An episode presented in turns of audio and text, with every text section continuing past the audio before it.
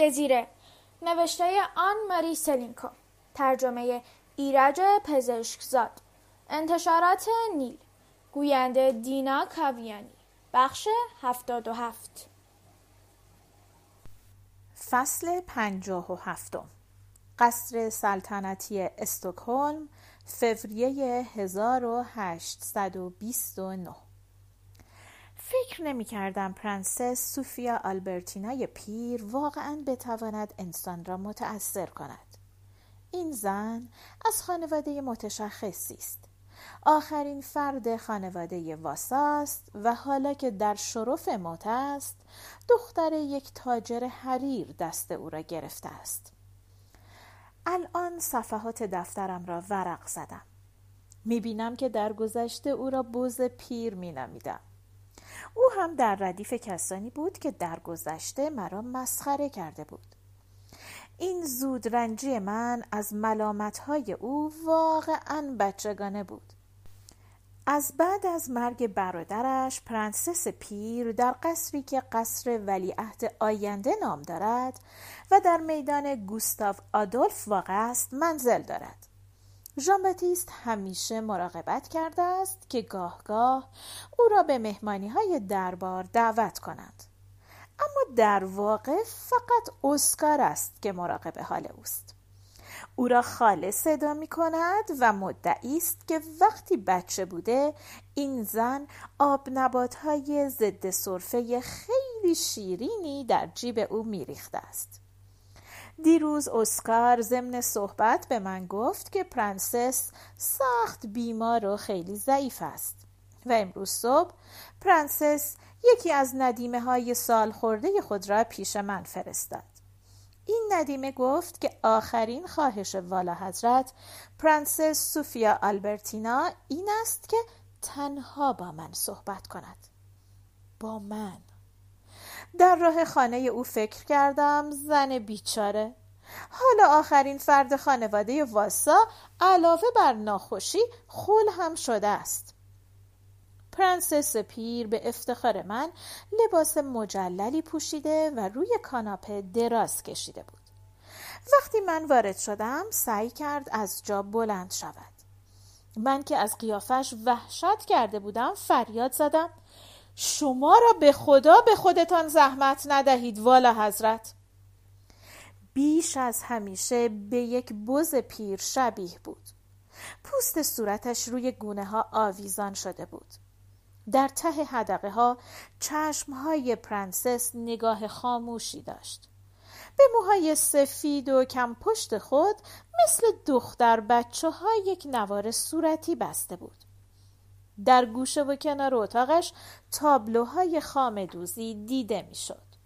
خدایا این زن بیچاره در تمام عمر خود جز خامدوزی کاری نکرده است و همیشه نقش گل سرخ دوخته است. صورت پیر خود را به زحمت منقبض کرد که تبسمی بر لب بیاورد. پهلوی او نشستم. ندیمه هایش را مرخص کرد. گفت از اولیا حضرت خیلی متشکرم که به دیدن من آمدید. شنیدم اولیا حضرت خیلی گرفتارند. گفتم بله همه ما خیلی گرفتاریم. ژان باتیست به علت امور مملکت و اسکار به علت وظایف جدیدی که به عهدهش محول شده است. اسکار حالا دریا سالار ناوگان سوئد است والا حضرت. با اشاره سر حرف مرا تایید کرد. می‌دانم. اسکار اغلب به دیدن من میآید. گفتم از نقشه های اصلاحات خود برای شما صحبت کرده است؟ اسکار مشغول مطالعه وضع زندان هاست.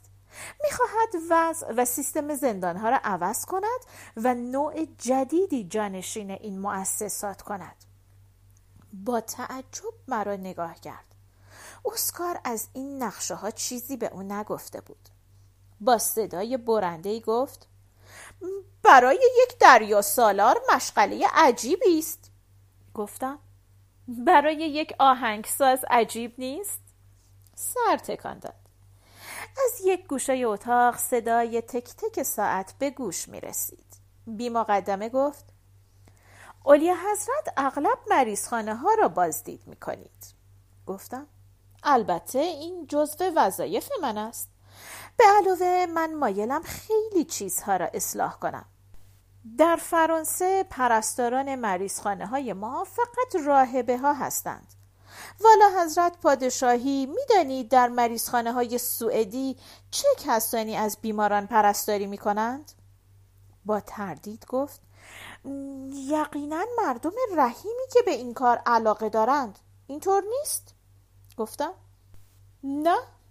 فواهش سابق والا حضرت. پرنسس تکانی خورد. به عمر خود هیچ وقت این کلمه را از دهان کسی نشنیده بود.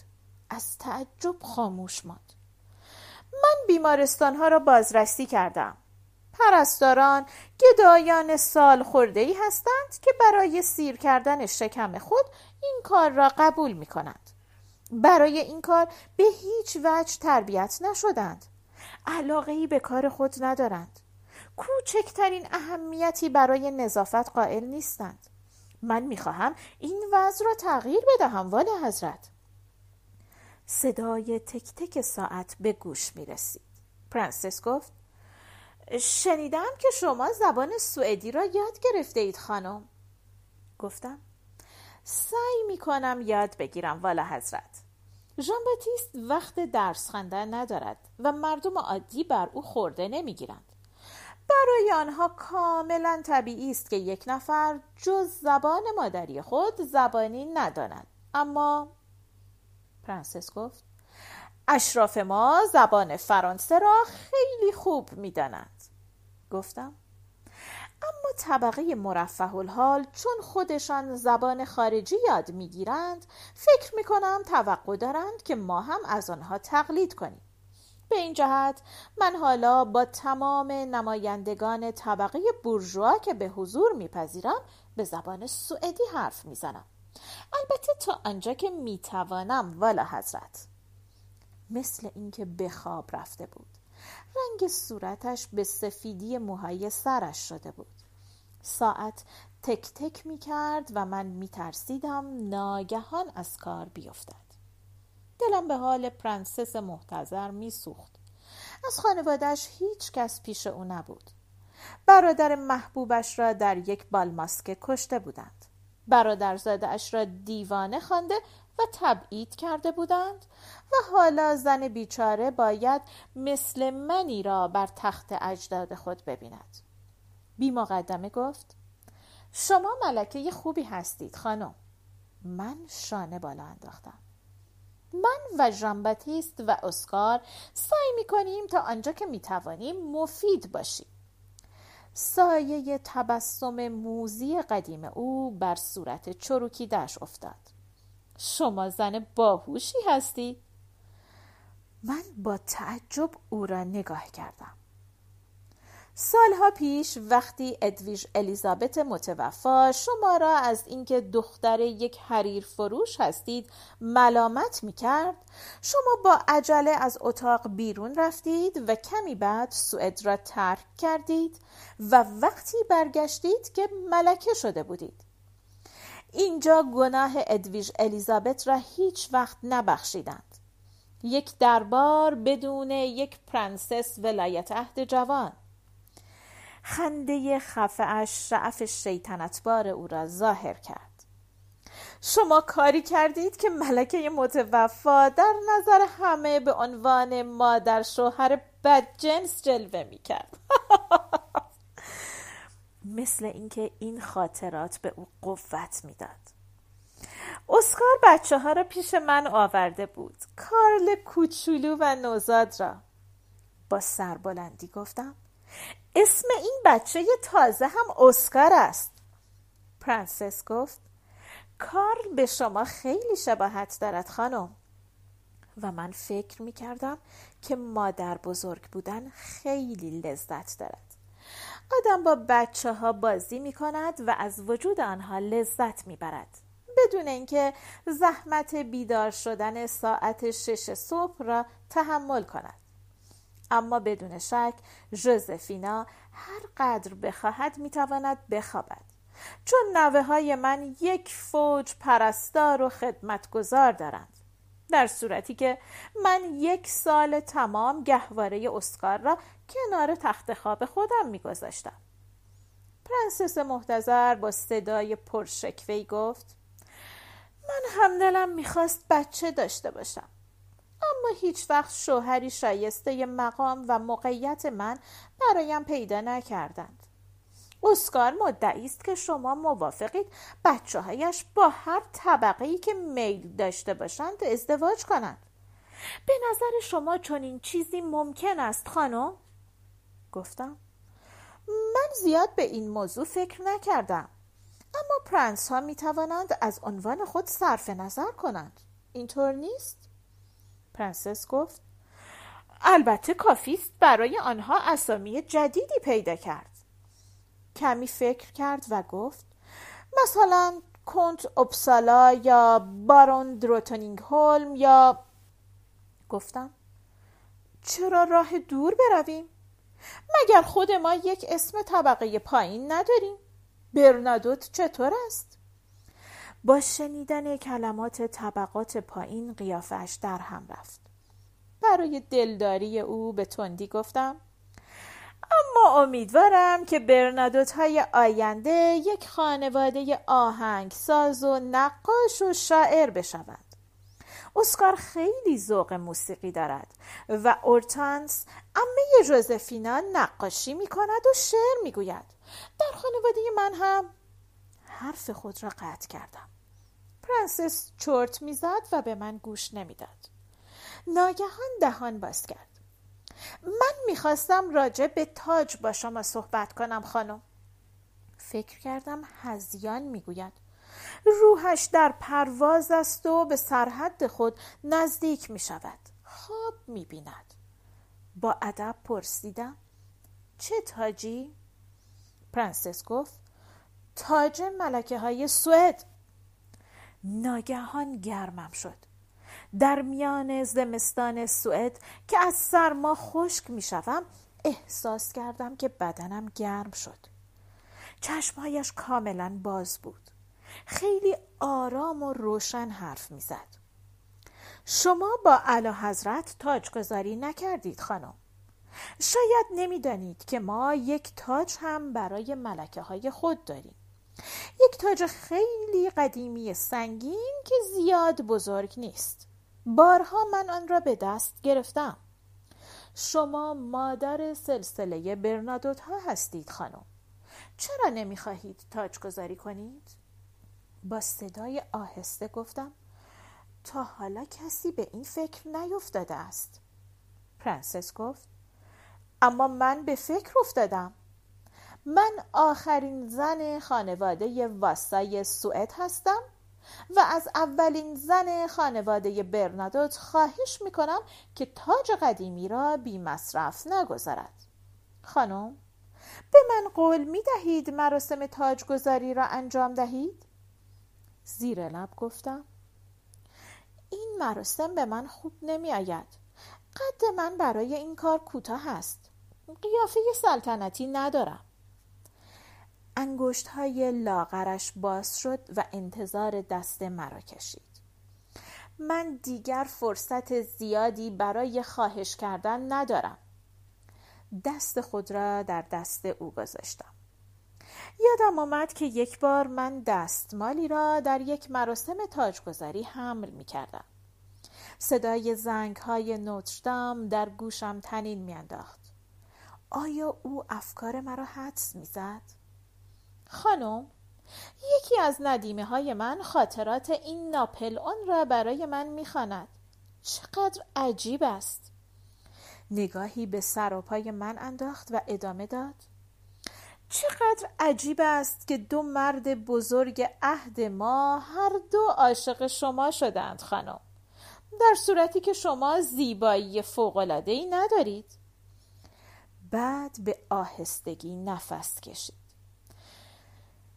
حیف که من از خانواده واسا هستم دلم می‌خواست از خانواده برنادوت بودم در این صورت از طبقه متوسطی شوهر انتخاب می کردم و اینقدر خسته و ملول نمی شدم. از جا بلند شدم. دست پیر و چروکیده او را بوسیدم. پرنسس محتظر تبسم کرد. اول با تعجب بعد با کمی شیطنت. زیرا من زیبایی فوقلادهی ندارم. فصل پنجاه و هشتم. قصر سلطنتی استکهلم می 1829 صاحب منصب معمور تشریفات اسکار گفت والا حضرت پادشاهی خیلی متاسف است ولی والا حضرت پادشاهی در این هفته حتی یک ساعت وقت آزاد ندارند. تمام وقت والا حضرت ولیعهد دقیقه به دقیقه گرفته است. گفتم به والا حضرت پادشاهی بگویید مادرش از او خواهش می کند صاحب منصب مردد ماند. خواست دوباره جواب بدهد. من خیره در چشمهایش نگاه کردم. ناچار برگشت و برای بردن پیغام من ناپدید شد. مارسلین باز در کاری که مربوط به او نبود دخالت کرد. امه تو میدانی که اسکار فوقالعاده گرفتار است. وظایف دریا سالاری ناوگان سوئد و مهمانی ها و پذیرایی هایی که باید ترتیب بدهد تمام وقتش را می‌گیرد. به علاوه چون دو نفر از وزیران جدید علا حضرت زبان فرانسه را خوب نمی‌دانند ناچار است در تمام جلسات شورای مملکتی حاضر شود رئیس تشریفات اسکار برگشت. والا حضرت پادشاهی متاسف است که این هفته به هیچ وجه وقت آزاد ندارد. گفتم به والا حضرت پادشاهی اطلاع بدهید که ساعت چهار بعد از ظهر امروز منتظر او هستم. امروز بعد از ظهر من برای انجام کاری از قصر خارج می شوم و ولیعهد باید مرا همراهی کند. صاحب منصب گفت اولیا حضرت والا حضرت پادشاهی فوقالعاده متاسف است که؟ گفتم می‌دانم کنت عزیز. پسر من متاسف است که نمی‌تواند خواهش مادرش را انجام دهد. از این جهت به ولیعهد اطلاع بدهید که دیگر صحبت تقاضای مادرش در میان نیست بلکه امر اکید ملکه است. سر ساعت چهار اسکار تقاضای ملاقات مرا کرد و به اتفاق دو آجودان و رئیس تشریفات خود وارد شد. روی آستین اونیفرم آبی دریا سالاری بازوبند سیاهی بسته بود خود من هم سیاه پوش بودم تمام دربار ازادار مرگ پرنسس سوفیا آلبرتینا است که 17 مارس درگذشته و در کلیسای ریدار هولم در مقبره خانوادگی واساها به خاک سپرده شده است. مراسم تشییع جنازه او مردم را دچار تعجب کرد. زیرا همه خیال می کردند که سالهاست پرنسس مرده است. او را کاملا فراموش کرده بودند. اسکار پاشنه ها را به هم کوفت. سلام داد و گفت برای اجرای اوامر اولیا حضرت حاضرم بعد سعی کرد در چشمهای من نگاه نکند می‌خواست به این وسیله به من نشان بدهد که تا چه حد عصبانی است گفتم خواهش می‌کنم آقایان را مرخص کن. من مایلم این راه را با تو تنها طی کنم. بیا اسکار. در میان سکوت از آپارتمان خارج شدیم. از پله ها پایین رفتیم. اسکار یک قدم عقبتر از من راه می آمد. وقتی به در کوچک پشت قصر رسیدیم پرسید کالسکت کجاست؟ گفتم پیاده می رویم مگر نمی بینید چه هوای خوبی است؟ آسمان به رنگ آبی روشن بود صدای قررش امواج سبز رنگ دریاچه مالار به گوش می رسید برف کوه ها تازه این روزها آب می شود گفتم به واستر لانگاتان می رویم. در کنار اسکار در کوچه های تنگ پشت قصر پیش می رفتیم. با اینکه در اندرونش طوفانی از خشم برپا بود لاینقطع تبسم می کرد و جواب سلام ها را می‌داد. تمام آبرین او را می شناختند و تعظیم می کردند. من تور سیاه ازا را روی صورتم کشیده بودم. اما احتیاط زائدی بود. زیرا من لباس خیلی ساده‌ای به تن داشتم و قیافم به قدری عادی و ساده بود که به فکر هیچ کس نمی رسید که ممکن است قرابتی با والا حضرت ولی عهد داشته باشم. اسکار ایستاد. اولیا حضرت به واستر لانگاتان رسیده ایم اجازه می دهید بپرسم حالا مقصدمان کجاست؟ گفتم. مقصد ما یک مغازه حریر فروشی است. این مغازه متعلق به شخصی به نام پرسون است.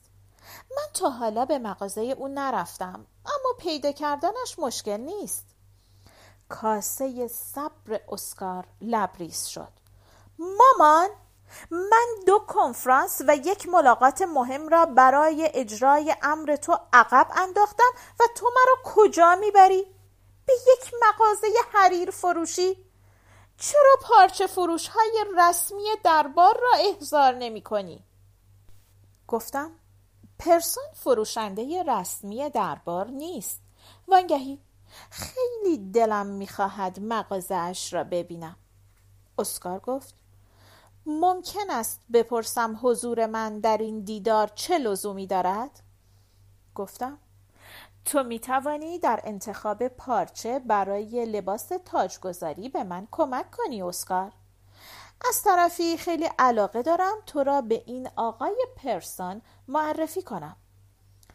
اسکار از تعجب خاموش و بی حرکت بر ماند. مرا به یک حریر فروش معرفی کنی مامان. سر را به زیر انداختم. شاید کار خوبی نمی کنم که اسکار را همراه می آورم. من اغلب فراموش می کنم که پسرم ولیعهد است. چطور همه مردم او را نگاه می کنند؟ پرسون پیش پدر بزرگت کلاری در مارسی کارآموزی می کرد. حتی در ویلای ما منزل داشت. آب دهان را فرو دادم. اسکار در استکهلم مردی زندگی می کند که پاپای من و خانه ما را دیده است. در این موقع اسکار به طرف من خم شد و بازوی خود را با مهر و محبت زیر بازوی من انداخت. بعد با چشم به جستجو در اطراف خود مشغول شدیم. عاقبت اسکار از آبر سال خورده نشانی مغازه پرسون را پرسید. متاسفانه آقای موسن تا کمر خم شد و اسکار ناچار شد خم بشود تا زمزمه او را بشنود. بعد هر دو قد راست کردند. اسکار با لحن فاتحانهی به من گفت آن روبروست. دکان نسبتا کوچکی بود اما در قفسه ها توپ های حریر و مخمل گران قیمت فراوان بود. اسکار در را باز کرد. در مغازه عده زیادی مشتری دیده می‌شد. اغلب خانم های محترمی بودند که با پیراهن های تیره و جاکت های مخمل تنگ مشغول خرید بودند. صورت های بدون توالت آنها را حلقه های درشت زلفشان احاطه می کرد. این طرز آرایش سر مدت زیادی نیست مد شده است. و من متوجه شدم که مشتریان پرسون از مد روز آگاه بودند. خانم ها با چنان حرارتی مشغول تماشای پارچه های مختلف بودند که توجهی به اونیفرم اسکار نکردند و ما را از این طرف و آن طرف فشار دادند.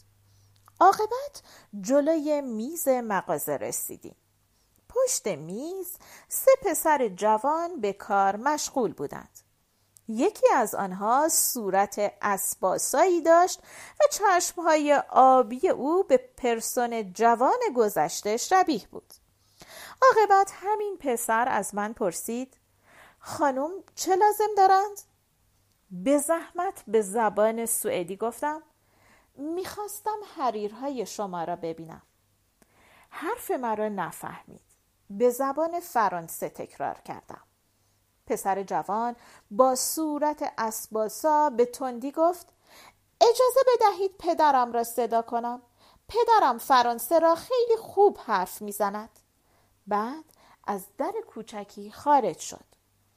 ناگهان احساس کردم که اطراف ما را خالی کردند و ما تنها جلوی میز ایستاده فشار قطع شده بود. با تعجب اطراف خود را نگاه کردم.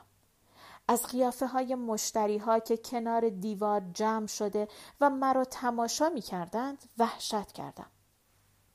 در میان زمزمه آنها یک کلمه شنیده می شد دروتنینگتون من تور را از روی صورت برداشته بودم که پارچه ها را بهتر ببینم. در این موقع در کوچک باز شد و پرسون ظاهر شد. پرسون مارسی.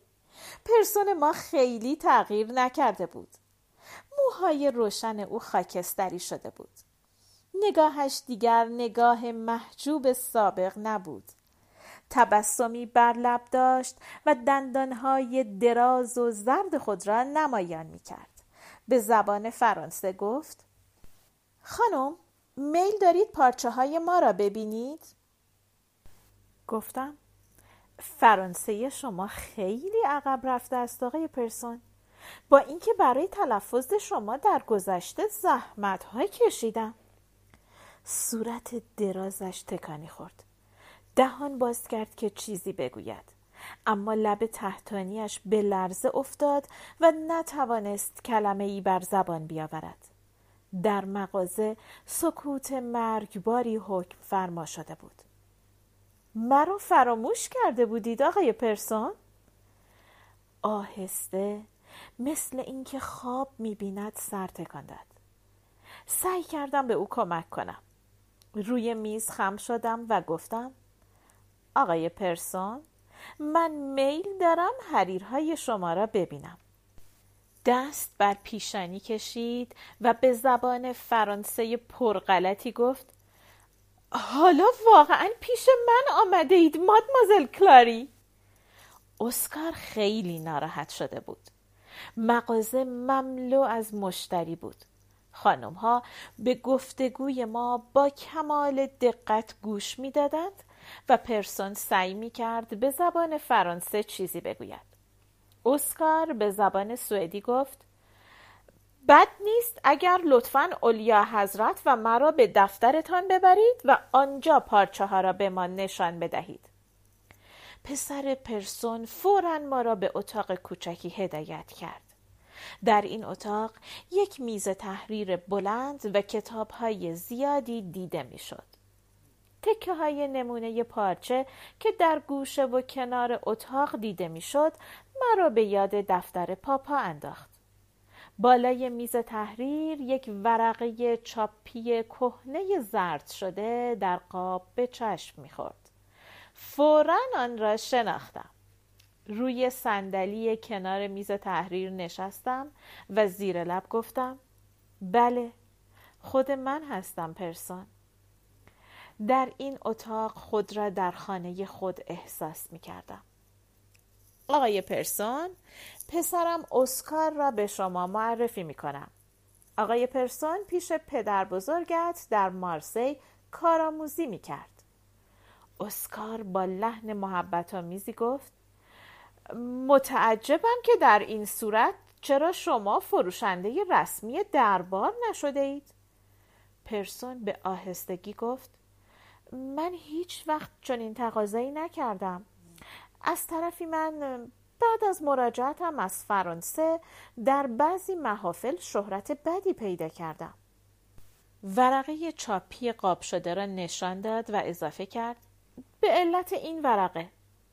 اسکار پرسید این ورقه قاب شده چیست؟ پرسون قاب را از دیوار برداشت و به طرف اسکار دراز کرد. اسکار این اولین ورقه چاپی حقوق بشر است. پاپا یعنی پدر بزرگ تو آن را به خانه آورد. من و آقای پرسون آن را با هم از بر کردیم. قبل از عزیمتش به سوئد آقای پرسون از من خواهش کرد این ورقه را به عنوان یاد بود به او بدهم. اسکار جوابی نداد. به پنجره نزدیک شد. شیشه را با آستین اونیفرم دریا سالاری خود پاک کرد و آهسته شروع به خواندن کرد. من و پرسون یکدیگر را نگاه کردیم. پرسون دیگر نمی لرزید. چشمهایش از اشک مرتوب شده بود. و دریاچه مالار همانطوری که شما می گفتید سبز رنگ است. من آن موقع نمی توانستم درست آن را پیش چشم مجسم کنم. اما حالا زیر پنجره هایم روان است. پرسون گفت عجیب است که شما همه این جزئیات را به یاد دارید مادمازل اولیا حضرت. گفتم البته و به همین دلیل است که بله به همین دلیل است که این مدت به دیدن شما نیامدم. می ترسیدم از من مکدر شده باشید که پرسون با تهیور پرسید از شما مکدر شده باشم؟ برای چه از شما مکدر شده باشم؟ با تبسم گفتم برای اینکه من حالا ملکه هستم و من و شما هر دو واقعا جمهوری خواه بودیم